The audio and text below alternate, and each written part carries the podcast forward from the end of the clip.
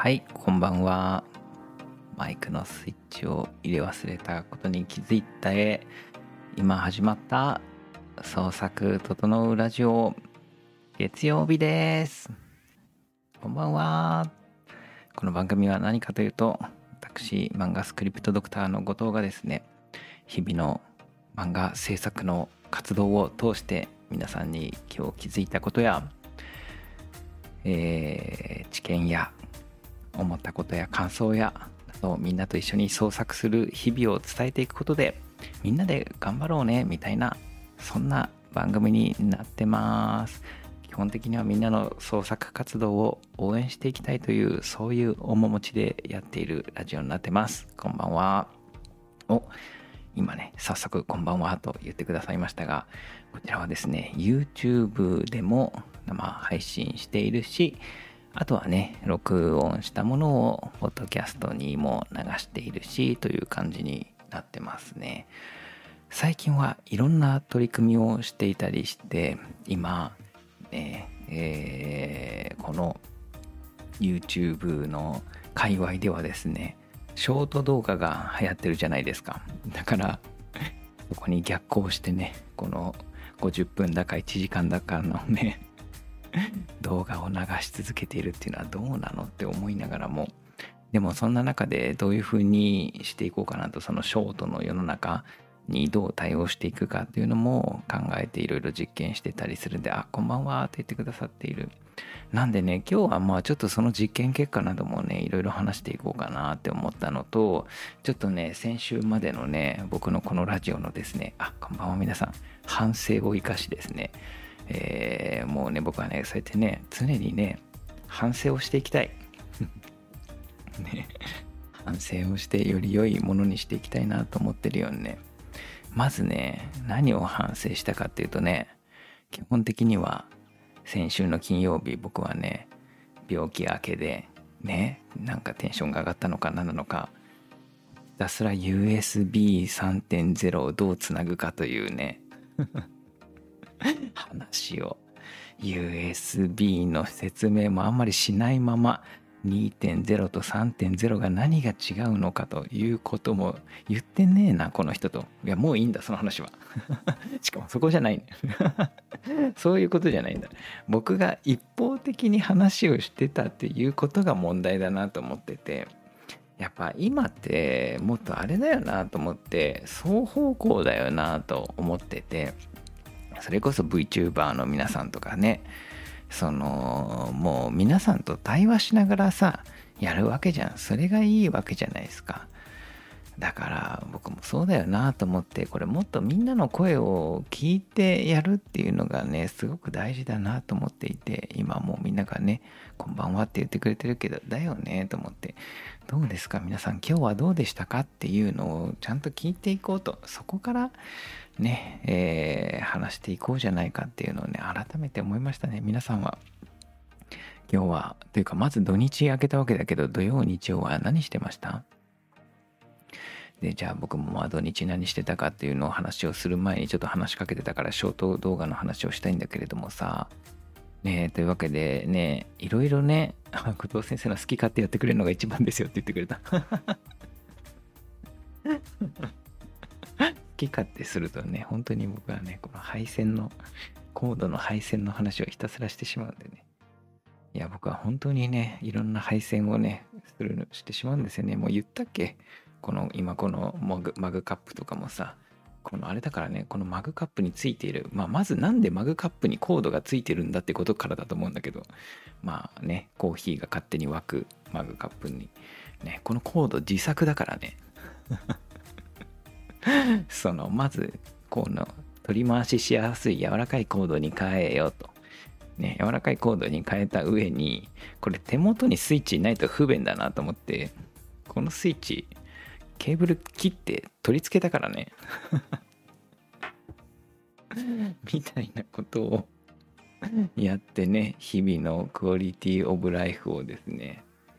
上げていっている我私なんですけどまあいいかとねこういうさヘッドホンのコード一つ取ってもさやっぱ奥が深いよね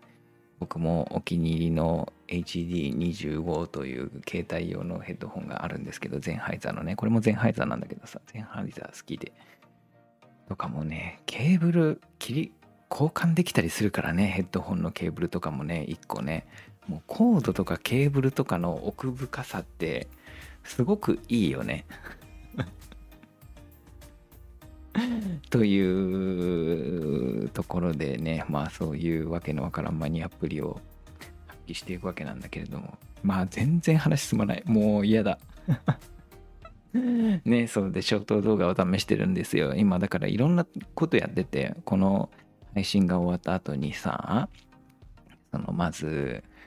ちょっとね、それこそ携帯、ね、YouTube でさ、あ、勝手に12時からだと思ってたって言ってくださった。そうなんですよ。本当は10時からやりたいのこれ。本当は10時からやりたいんだけどいつも遅くなっちゃって12時で。今日はねちょっとね早めに切り上げることができたんで。いや嘘なんだよこれは。早めに切り上げてないんだよ。仕事は後回しにしたんだよ。ラジオ終わってからやるかと思ってプロット1個書かな書くことになってて。ねそのプロット1個書くのをこれも後で何のプロット書いてるか話すけどまあいっか。と思って、ラジオの終わってからやるかと思って、ね、えー、っていう感じで少し早めにね、始めましたと。鉄道漫画のプロット書いてんだけどね、今ね。この後なんで鉄道知識の世界に皆さんを誘おうと思ってるんだけど、ね。でさ、ああ、そう、まあでもショート動画の話が全然できないよ。もうショート動画をね、だから、ね、1分とかだよね。だからさいろいろ試してるんですよ。その面白くて。でまずさ1分ぐらいの動画だとさあれだね。そう今だとさいろいろ出すところがあって主に3つ出せるんだよね。そのまず TikTok そして Instagram そしてこの YouTube ショート。っていうのがあってでそれぞれやっぱりちょっとずつ傾向が違くて同じようなことやっても全然違うですよ。ね。でどどれが伸びるんだみたいなのもなんかちょっとずつ違うししかもそれなりに僕全然フォロワーとかねまだ全然いないけどそれでもこの YouTube のやっぱラジオと同じぐらいはやっぱり1分だからね再生してくれたりするっていうのもあってここでうんやっぱりこれそんなにまあやっぱりね他のみんながやってるような動画とかより跳ねてはいないけどでもやっぱ一件ずつうまくやるとそう絵の描き方みたいな初心者が最速でキャラを上手に描けるなる方法って今1500再生インスタとかだと。でこれ TikTok 開くと多分音鳴るから怖いんだけど。お何始めた？そうだよね。でそうだね。やっぱり900再生とかしてるからやっぱり新しいね、え人たちにやっぱり広めていきたいからねこのラジオをというよりはどっちかっていうとこの活動を、ね、知ってもらうっていうのは大きなことだと思っていてねやっぱり漫画文法をね、えー、しっかり学んでみんなが迷わず漫画に取り込めるようになるというのは僕の目指すところであるのでねというわけでやっていきたいと思ってでだから地道にこれ1分の続けるのもいいかなと思いつつでもそれも切り口もあるじゃん。どの切り口なんだと思って。なんかやっぱりね絵と漫画にするとやっぱり3分の1ぐらいの感じなんだよね。僕の体感的に。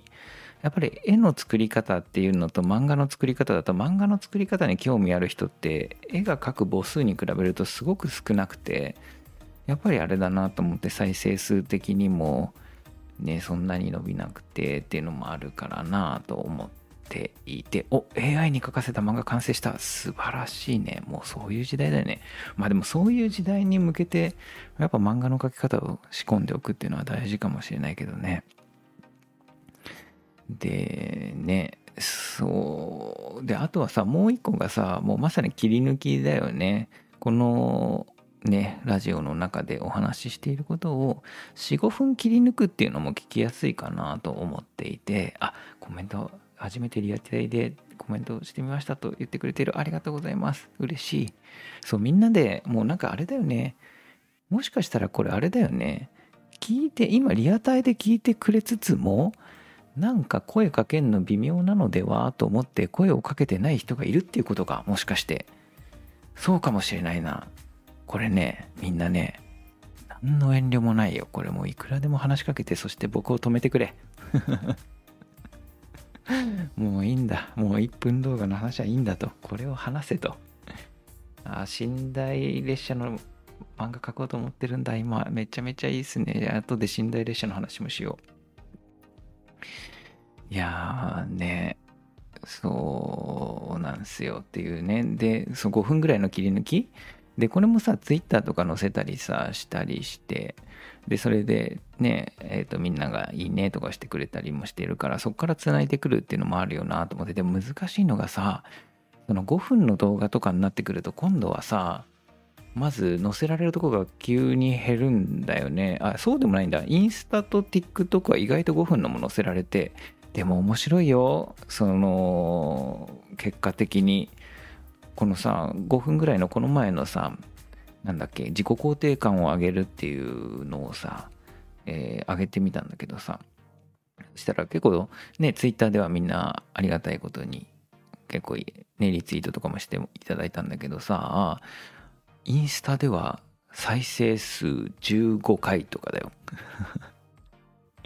だからやっぱりさインスタってやっぱ基本1分以内のものじゃないとやっぱりなんだっけリールとかいうとこで回るの？僕もあまりよく分かってないんだけどさ仕組みが。1分以上とかになっちゃうとやっぱり急に長い動画扱いで別物になっちゃうのかもしれないね。あんまり表示されないのか何なのか。15再生とかだけど TikTok にまんま乗っけたら今700再生とかかとかなってるから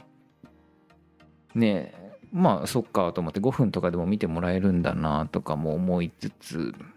でもうしかしですよ。このそうなってくると今度 YouTube のショート動画は1分しか上げられないからそれには上げられない上に YouTube のやつはお話しした通り前にね縦流しかひょダメなんですよ。だから中央のところだけドンって切り抜かれてさ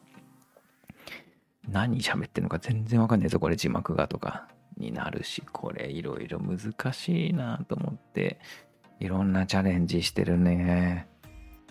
1分の動画って何をあげるといいんだろうね。1分で面白いってなかなか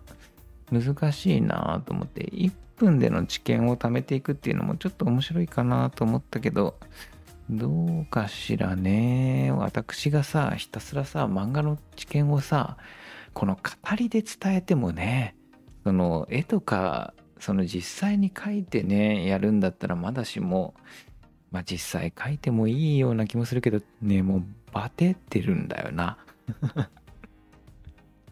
この時間になーっていうのは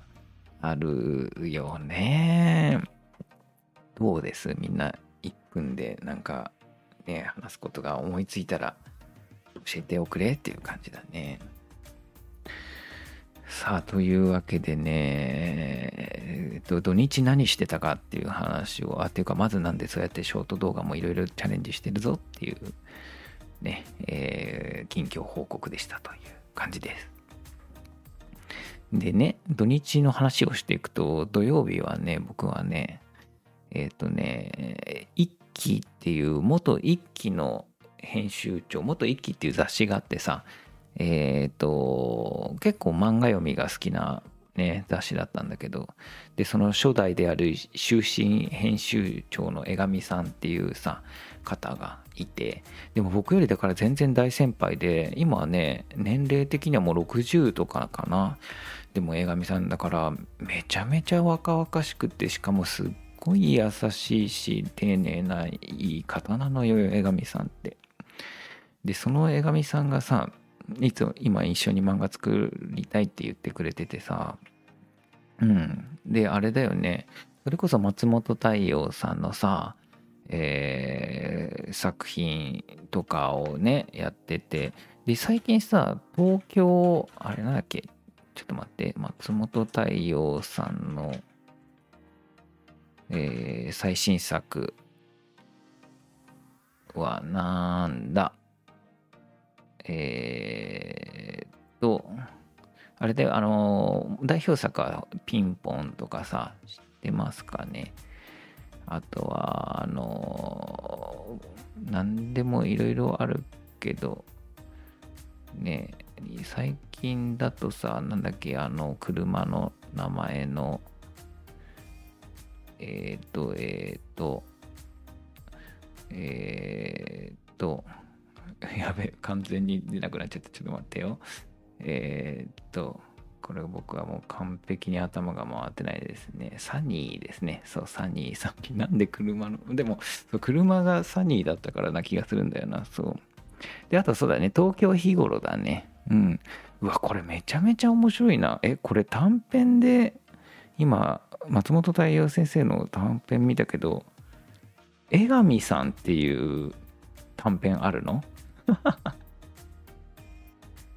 これめちゃめちゃ面白いな。で、それこそね、この東京日頃っていうのって、まさに江上さんが主役みたいな話なんだよ。だからもう本当にすごい信頼関係なんだろうなと思って。ねあ、そうだったの。今日ツイツレッターのトレンドに打ち切りが入ってて震えていた。あ、そうだったんだ。タイムリー。そうだったんだ。ねみたいなことでね。あ金魚屋古書店とかね。そうだから一気面白かったよね。そうだよね。っていうのがあってさ。でねえ何が話したかというとそその江上さんと今鉄道漫画作ってて。で江上さんの面白いのがさ江上さんのもう一つの顔がさがめちゃめちゃ鉄道好きなのよ。でもう鉄道模型とかの作り方がさすごくてもうジオラマジオラマって言っちゃダメなんだぜ。鉄道模型のことは。レイアウトね。レイアウトがさあのすごくてさでも江上さんジオラマって言うんだけどね。もうそういうこだわりいいんだろうね。みんなに通じる方がいいんだろうね。でもなんかそれこそあの箱根の辺りに走ってたね鉄道とかをさこう組んもうちゃんと組んだりさしててもうそれがなんか雑誌に載ってたり展示されてたりとかするぐらいだしさ。でそんな中でさその江上さんのさ鉄道の中で好きなものの一つがさそのあこんばんは皆さん。スイッチバックっていうのがあって。みんなスイッチバック知ってる？あのスイッチバックっていうのは斜面急な斜面を登るときにあ青年漫画勉強会またやってほしい。そう、ね、青年漫画勉強青年漫画勉強会をね一緒にやってたんですよ江上さん。でスイッチバックっていうのはね斜面を登るときに急な坂って電車滑って登れないんだよね。でだからこうジグザグジグザグって登っていくんですよ。でそういうそのそのだからこうまず前に進んでちょっと進んで。でそしたら切り返して、えー、今度バックすんだよね。バックしながら登るんだよね。ジグザグと。坂をまた登って。でそうするとまた前進してまた登って。でまた切り返してバックで登ってって言ってこうなんか行ったり来たりしながら登っていくのをスイッチバックって言うんだよ。でこのさスイッチバックっていうのがさやっぱり鉄道のエモみの一つだったりするんだよね。で、そのスイッチバックっていうのが、あ、反省の進み方です、みたいですねって言ってくれてたから、まさに、そうだね、そうだね、そう、反省の進み方みたいな感じかもね。反戦も面白いよね、進み方ね。反戦もさ、向かい風でも進むんだよね。向かい風でどうやって進むかっていうのも面白いよね。それは45度に風を受けてねそれ前に進んでいくんだよね。でそれがそそうするとどうしたってジグザグしないとまっすぐ進まないからさ。っていう詳しいですねさすが。うん。でね。話が進まない。でそのスイッチバックもやっぱり日本全国でいろんなところがあるんだって。でそんな中であの中国地方かの山口県のところに奥出雲に木槻線っていうのがあって木槻線って木槻線ってまたいいよねその響きも。でそのキスキ戦っていうのがもう敗戦になっちゃうかもしれないっていうので今それを防ぎたいと江上さんは言ってもうだからその辺りで漫画の力でそこを盛り上げようっていうんでさそのクラウドファンディングとかもやってキスキ戦を盛り上げるクラウドファンディングね。でも半年もう今年2022年の後半とか半年その奥出雲に移り住んでそこでひたすらそのある展覧会に向けてこういろんな漫画の鉄道漫画の原稿とかね並べたりねとかあとはそれこそ鉄道レイアウトをねそこで作ったりしてっていうのを盛り上げてみたいなのをやってた活動のその一環ででえー、っとなんだろう僕まず東京でまあそのクラウドファンディングが大成功でその後に東京でさまたやるそうなんだよ。その凱旋展示みたいなのね。でそこに向けて今度はなんか鉄道を題材にした漫画を作りたいって言っててで僕にも声かけてくれてじゃあ作りましょうと。僕もねそれなりに鉄道は好きです。だけどもうね鉄オタを名乗るほどは好きなのかって鉄道オタクはさもう本当に深いからさもう僕なんか鉄オタを名乗ろうものにはさもうもうなめんなと。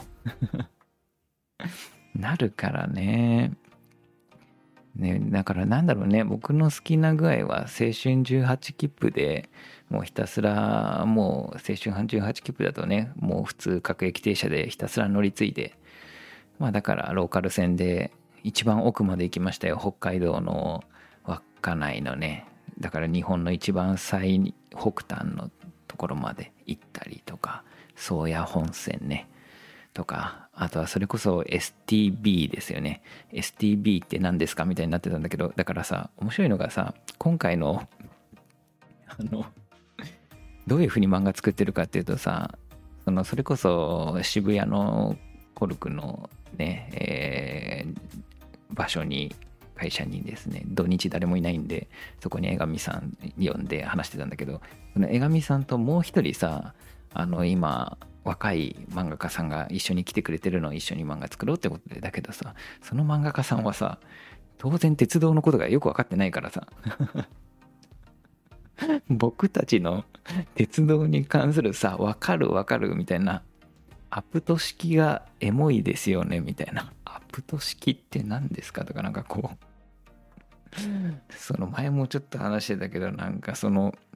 鎌倉の江ノ電の一番エモいところはあの路上騎乗のその踏切のところからね路面に出るところのあの路面道路に走っている線路ってエモいですよねみたいな。あのコンクリートアスファルトであの枕木ではなくてみたいな枕木のところの間が埋まっているあの感じいいですよねみたいな。わかるみたいな。なんか鉄道好きになってくるともうあれっすよねみたいなその鉄板とかあのもう塗料とかが良くなってきますよねみたいなさその何ですかね。昔の車両とかはさ今のと違ってさ錆防止のためなんだよねあれ。ステンレス車両じゃん今のってほとんど。ステンレス車両なんですよ今のはね。だけど昔のは鉄だから錆びちゃうからさ塗料が塗ってあってねあれ錆防止で塗ったんだよね。でもその塗料だけでも結構重くて何十キロみたいになっちゃうからそれでね今はその省電力化のためにさステンレスになってんだ塗料の厚みがとかみたいなさ。ポカンもいいとこだよね。何言ってんのみたいなことになるみたいな。でもさあれなんですよね。そのやっぱりね僕も江上さんにはついていけなくて。あでもねついていってんのかな。鉄道模型のこのあれなんですか？みたいな鉄道模型のそのパンタグラフのところパンタグラフはあの屋根の上に乗っかってるあの電線とつながってるあの四角い部分ね。これ鉄道模型であの終電するあの電線をちゃんと作ってるやつってあんま見ないっすよね。みたいな。あれなんでみんな電線張らないんすかね？とか。いやそこが面白くてみたいなやっぱり鉄道模型とかっていかにデフォルメしていくかだからそこのそこの鉄道のその線までまあ要は電線だよねその終電する電線まで貼ると今度は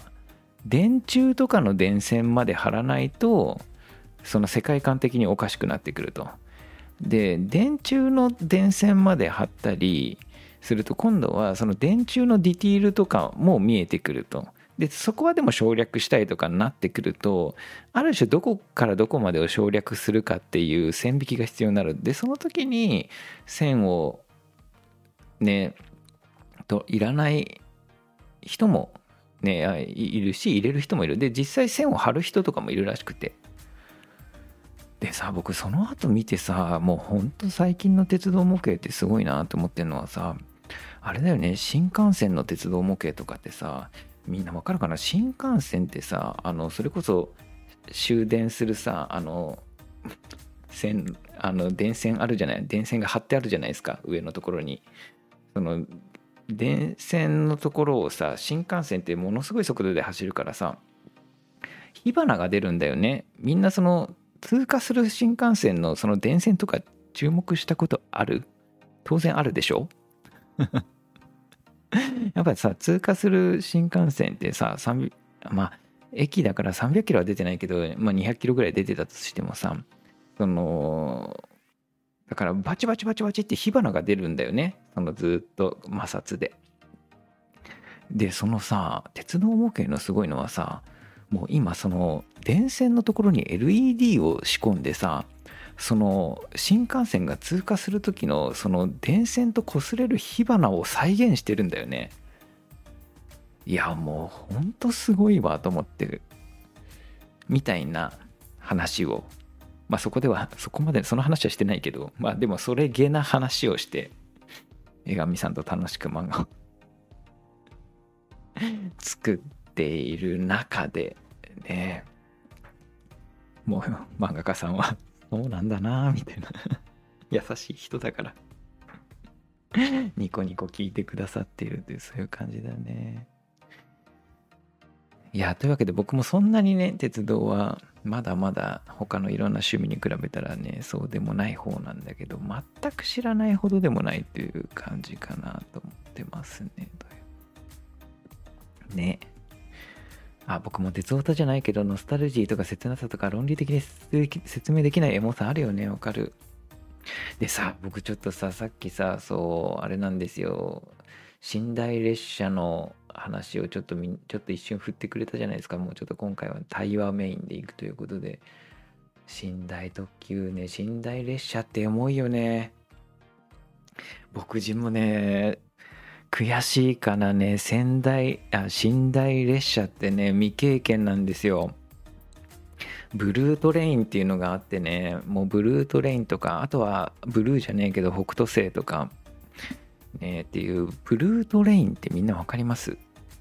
これはもうね鉄道好きな人のはもう憧れの列車なんですよ。EF65 とか EF66 とか。当然わかるよね。ね。え EF65 というのはさ青くてね引っ張っていくんですよ。つまりさ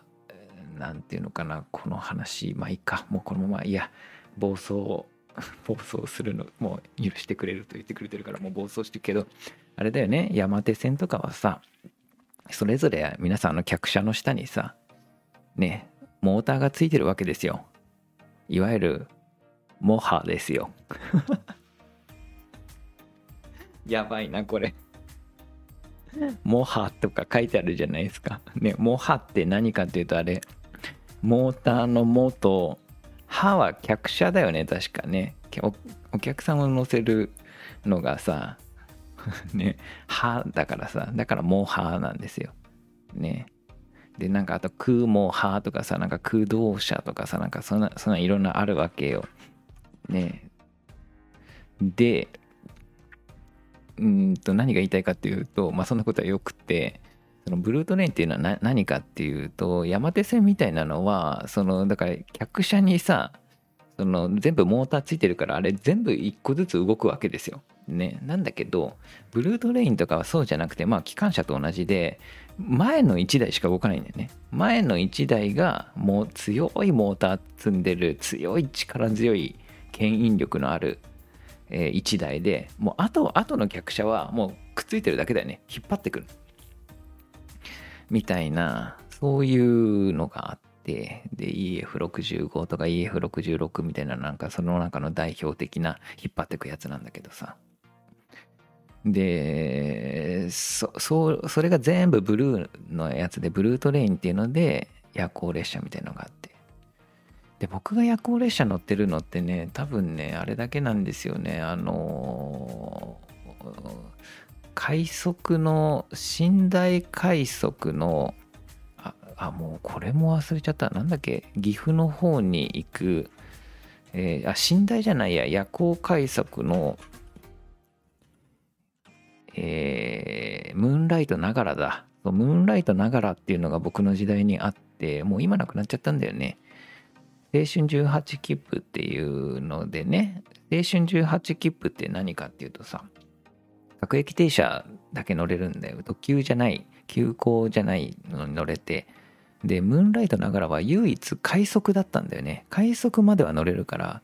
で快速で深夜もうそれこそ大阪の方とかに行ける列車でもうほんと最悪なんですよ もうねなんていうのかなもう本当にね一番安いんだよ。もうとにかくだから2000円ぐらいでさその関西の方に行けちゃうから。でだからさもうすし詰めなんだよね。そのすし詰めででさ自由席だからね指定席がないから。で寿司詰めでさで民度もさ割と最悪目でさでその喫煙なんだよね。だからもう車内がもう煙ですごいみたいなところに一晩いなくちゃいけないみたいなことになるっていうのぐらいかなと思ってそれも面白かったけどね。でもなんかせっかく早くさね椅子に座るために早く並んで座ったりしてたんだけどさそのもうそれこそ座れなかったさ割とじいちゃんみたいなやつがさ「座れねえのかよクソが」みたいな感じでさずっと騒いでたりするからさもうじゃあもう座ったらっつって変わってさとかねしたりしてたなとかね思い出したね。っていうのはよくてまあというわけで僕が深夜に乗ってることというともっとロマンのある寝台特急っていうのがあるわけよブルートレインので僕の切ない話していい？これさあ千葉哲也先生にはご挨拶したことある？ん、鉄道といえば、銀河鉄道39松本零士先生には会っておきたかったな。零士先生、そうだよね。39もね、いいよね。あの39のモデルって何なんだろう ?C62 とかですか？嘘ですか？違いますか？もっと、なんかね、あれなんですよね。まあいいか。ちょっとそこは、もう話が脱線して何も進んでいかないからやめよう。ね。その、でね、僕はね、ずっとブルートレイン憧れだったんですよ。しかもそれ幼稚園ぐらいの時から憧れてて。で、僕のこの鉄道知識って、まあそれなりになんかモハとか言ってんのは何かっていうと、僕多分一番鉄道オタクだったのって幼稚園ぐらいの時なんですよ。その知識だけなんだよね。なんか、鉄道ってそんな変わんないからさその幼稚園の時に見てた鉄道図鑑の知識なん全部 そうそこでさ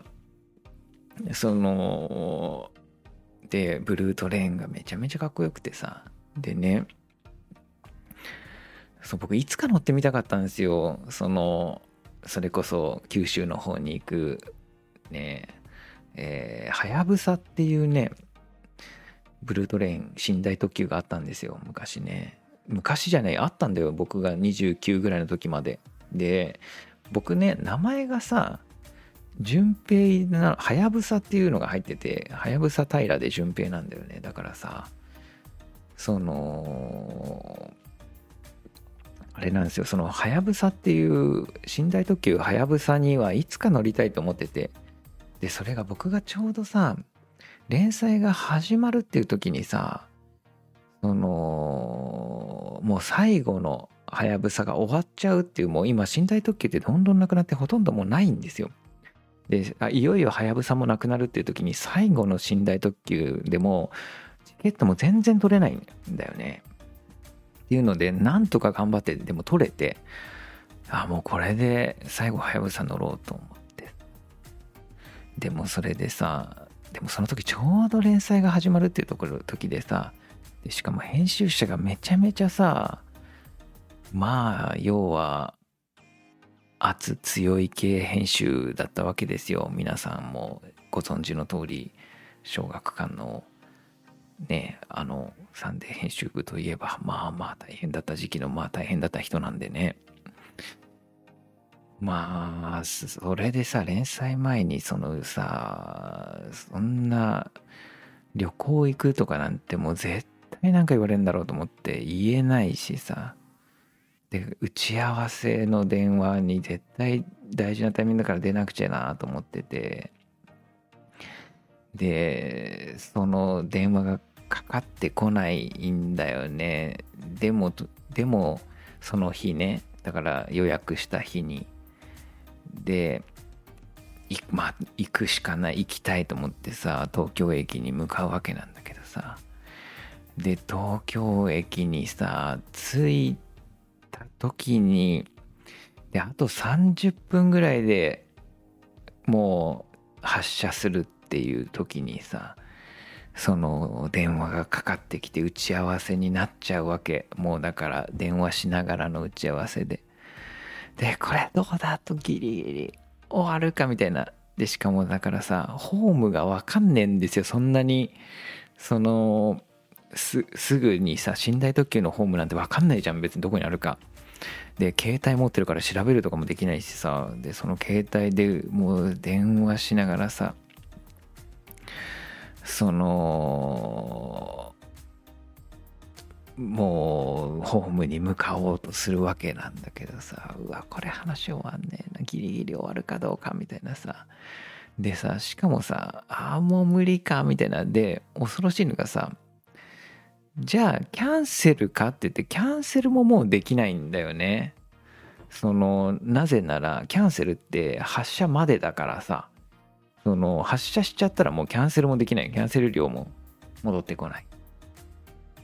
どうするみたいな感じでさ。結局もうギリギリ打ち合わせの時に終わった時にはもう発車時刻を過ぎててさ。結局乗れなかったんだよね僕はねそのはやぶさに。という非常に切ない記憶がね今蘇りましたね。ね乗りたいよねというね。いやーというねわけでまあそういう憧れもありつつのね。でねまあ何言いたいかっていうとこれの話でも着地点どこだろうな。まあ今何やってるかっていうとねまあそれで江上さんと今一緒にうんキスキ戦が敗戦にならないように阻止するための漫画を作ってる 面白くなりそうですよ。キスキちゃんね、キスキちゃんの話にしようとしてて、ね、きっと楽しい漫画になるんじゃないかなと思ってます。面白いよね。今ね、本当にいろんな方向性から話しててさ、やっぱりその、鉄道ってさ、ちょっと異世界とかさ、なんかその、なんだ？うんと、なんか如月駅とかって分かります？都市伝説的にさ。なんか異世界に迷い込むものとしてさその鉄道っていうのの魅力もなんか一個あるじゃないですか。なんでそこら辺とスイッチバックとかもうまくね組み合わせてスイッチバックのまあ切り返しをするその切り返しのその奥に続くその線路を行くとそこにはいい世界がみたいなこともできるよねとかねお話ししつつみたいな話をねちょっと今一緒に作っていて楽しいぞっていう感じ。まあただねこれねどうやって今これもしかしたらねコルクの編集者の皆さんも聞いてくださる可能性もビレーゾンな、ねえー、ある微妙にあるラジオなわけなんだけどこれどうやってこれコルクにつなげていくのみたいなのが何も決まってないっていうね。しかも僕もねもう何でもいいですよって言っちゃってるのも鉄道で楽しいから。まあいいかと思ってなんか進めていく中で協力できるところがあれば協力するし なんか協力まあむしろ会社コルクとしての会社のね名前出してめんどくさいことになるならまあいいかと思ってもう完全にね僕の趣味でねやっているというね感じですね。っていうのがまあ土曜だったよみたいなところかな。皆さんはどうお過ごしだったでしょうか？日曜日は何やってたかな？日曜日はね、まさに今度は今度で、あれだね、もう一日僕はスライドを作ってましたね。スライドというか、あれだね、編集者の今度合宿があるんで、それに向けて、今ね、どういうふうに何を考えて、こう、人に仕事を頼んだり、人の配置を変えたり、何をどう考えてやってたのかっていうのを時系列で、ね、ちゃんとこれみんなに伝えておかないと、お前の頭の中にあるだけで、ね、もうわかんないのであるってなるだろうなと。そして、ね、今、ね、特に境界線、ね、人の、人と人との境界線、仕事の境界線っていうのがちゃんと分かってたいよね。で、そこで重なる部分っていうのが見えてると、ね、手伝いやすくなるよね、みたいな話があるので、だから、境界線がみんな見えないだろうなと思ってたからちょっとそこを整理してひたすらこの Mac の新しいアプリのフリーボードっていうのがめちゃめちゃ使いやすいなと思ってもうフリーボードでひたすらこうこねこねこねこねやってなんかスライド作ってたらもう本当に昼から始めたけど12時間ぐらいかかったね。夜夜までかかっちゃうみたいなことをやって楽しく過ごしていたという感じになっておりますね。なんかそんなことしてたらおかげさまに体調も少し回復し、今はちょっと元気という感じです。いやーなんか鉄道の話面白いよね。僕だけか何なんだろうね鉄道の魅力ってね。なんかでもさ江上さんとも話してたんだけど鉄道のそもそもの魅力って何ですかねっていうのがある中で。なんかやっぱりどこまでも遠く続いていく感じとかそのいろいろ引き継いでいくっていうその感じは一個魅力にあるよねみたいな。ことは言ってたね。なんか距離的なつながりもそうだしなんかやっぱりつながるっていうことがなんかすごく鉄道って象徴的だよね。その時代もつないでいくしそれから場所と人ともつないでいくし、えー、あのレールがずっと続いていくっていうのがやっぱいいとこなんだろうね。なんだろうねあのエモさ。39とかもひたすらにエモいもんね。あの、無限軌道がね。ずっと、無限軌上か。ね、ずっと、で、行ってっていう感じね。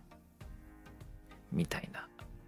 ことを思っておりました。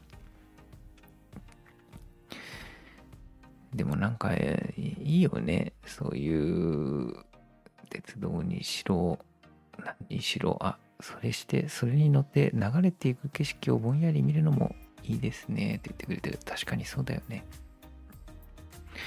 なんかあれだよね。鉄オタのね撮り鉄とかのイメージでなんか鉄道オタクの印象が ひたすら悪い昨今な気もするけれどもなんかそこら辺もう少しイメージ変わっていくといいな。もちろんマナーを守るのはねすごく大事なことだとは思うんだけど。でも面白いな。それもなんか江上さんが言ってて面白いなと思ったのは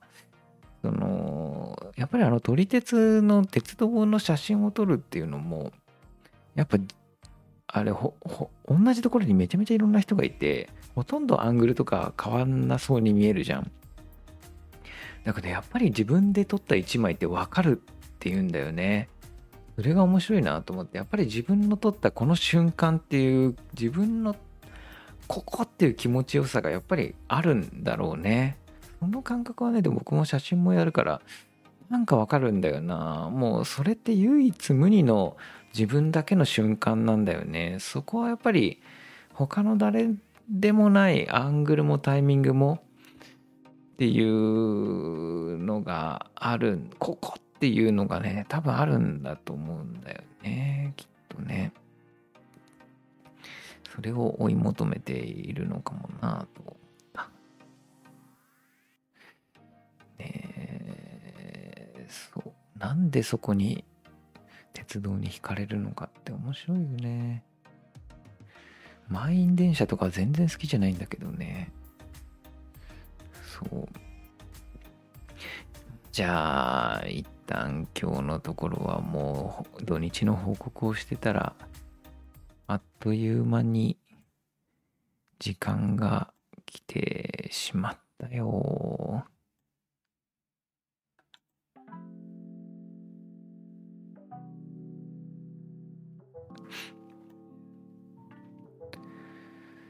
いや、これさ、あれなんですよ。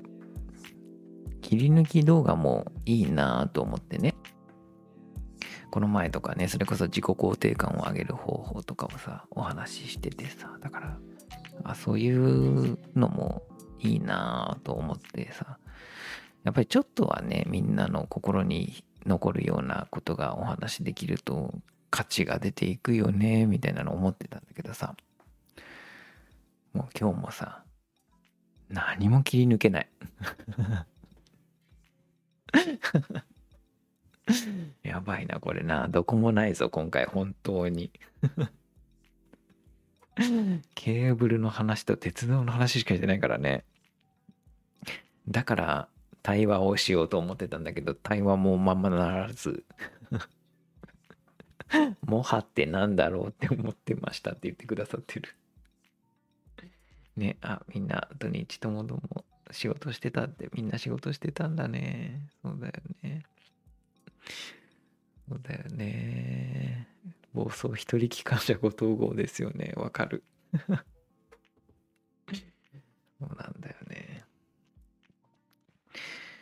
というわけで、まあでも、なんかじゃあいい話が思い浮かんだら、それはそれとしてね、お話ししていけたらいいなと思っておりますが、まあでもすごいよね。僕はちょっと思うのは、なんかその鉄道でも何でもそのやっぱそういう熱量強くはまれるっていうことがやっぱり何よりだよね。そういうものに出会えるかどうか、ね、だって江上さんだって60でさもうなんかほとんどもうあれだもんね。なんかもう老後 老後をかけてみたいなこと言ってるからね。もう人生の時間がもうないのも分かっててみたいなことを言ってるからね。でもなんか僕いいなと思うのはさ60代ってさ僕全然分かんなくて僕あれなんですよね。その親もさ僕一人親で母親だからさ親父ってあんまり実はよく分かってなくてさ。でそうなってくるとあんまり60代ぐらいの男性って本当にあんまり見なくて周りにも少なくて。でそうするとその60代ってどういう働き方してんのかなとかどういう人になるんだろうかとかってさ。でなんかやっぱさ60代ってなんかちょっとやっぱ一回り二回り上の印象があってうーんとなんかなんだろうな。難しいかセンス合わないかなんかはまあつまり謎なんだけどさ。でも僕江上さん見ててさなんかこんなに普通に喋れてしかもギャグ戦もあって 江上さんの話って本当面白いんだよな。なんか東村明子先生とタクシーに乗ってクの運転手が迷ったっていうだけで面白いんだよ。その話だけでさもう何やってんだよみたいなことはなんで迷ってんだよみたいなことを言ってるだけでなんかすげえおかしくて。なんだよなんか面白いんだよね本当に。愉快でさなんかだからそういうなんか愉快な60代になれるんだなと思ってなんか僕本当に素敵ですよね。素敵な60代なって言ってくれてるけどなんかこういう人がいるんだったらなんかすごいハッピーだなって思っちゃった。なんか60代とか全然悪くないなって思っちゃった。こういう60代に僕もなりたいなと思ったな。おじゃあ最後質問いただいて嬉しい。後藤先生が一番燃えるこれと中についてもお伺いしてみたいありがたいですねもちろん余裕があればこれドナカン、え、いいですね。これドナカンっていうのはあれだね。ネームタンクや僕がね、よく伝えている、これどうなっちゃうのと思う企画の中での大事な部分で、一番僕が燃える、たまらんって思うのどういうやつかな。でもこれドナカン自体はね、やっぱりこれどうなっちゃうのっていう状況だったりするから、状況に燃えることっていうのが、そんな、多分もあるとしたら、なんだろうね。でもやっぱり、なんだろうな。でもさ、面白いよね。その、僕は結構さ、こう、それこそ鉄道とか車とか飛行機とか乗り物派だったんだけどさ、一方でさやっぱりウルトラマンとか仮面ライダーとかヒーロー系にハマる人とかもいるじゃない？あともしくは怪獣系とかあとは昆虫系とかにハマったりとかもするじゃない？みんなそれぞれ。ここら辺ってどういう分岐でなるんだろうね。だからそれこそ状況づくりとかにおいてねやっぱりその仮面ライダーみたいに変身できるすごい能力が備わったぞみたいなことにうおたまらんっていう人もいるだろうしでもなんか僕はどっちかっていうとやっぱここにも書いてくれたけどやっぱり旅情とかそれこそ多分一人旅でふらっと田舎の駅に降りたらそこになんか全然知らない同い年ぐらいの女の子がいてちょっとしたそこに出会いがあってみたいな始まり方とかだと最高に燃えるけどね。下灘駅とか分かります？青春18切符のね四国の海に一番近い駅みたいなんでね。よく写真出てたりするけどそういうところとかでさみたいなそういうちょっとした出会いとみたいなことが夏の雲とセミの声とみたいな始まり方だったりするともう見ちゃうけどね。どこかに青春を求めているんでしょうね。全くそういうところが僕の人生から抜け落ちたからでしょうね あ、下灘駅行ったことあるんだ。海が、海が近くてすごくエモいんだ。僕もだからさ、それこそ合宿でネームタンクでよく行ってた太見っていう駅があって千葉の外房線にあるんだけどさもうそこなんて僕も一番駅から海まで近くてエモい場所ってどこだろうと思って千葉の駅一つずつ降りたからね。18切符で一つずつ降りて海まで歩いてってどの海どの駅が一番素敵だろうと思って。みたいなことをやってあここ一番いいじゃんってとこで合宿やってたりしたみたいなね。感じですね。まあというわけで今日のまとめとしてはなんか人生の中でハマれるものを見つけると割と素敵に生きていけるよねということだったかなと思います。さあじゃあ今日もなんかもう本当にひたすら喋りたいことだけ喋ったんですがもしいいねをいただける場合はいいねをいただけたら嬉しいなということとねえー、それからポッドキャストなどもありますということとあとはコメントでね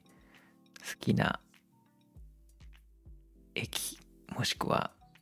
鉄道 教えていただけたらなと思います。じゃあ、そんな感じですか？じゃあ一旦今日のところはそこまでにしてまた明日明日もちょっとあれだな。明日は夜にまたイベントがあるんで少し遅くなっちゃうかもしれないけども。一旦今日のところはそんな感じにしておこうかなと思います。今日も聞いてくださってありがとうございました。じゃあまたねおやすみなさい。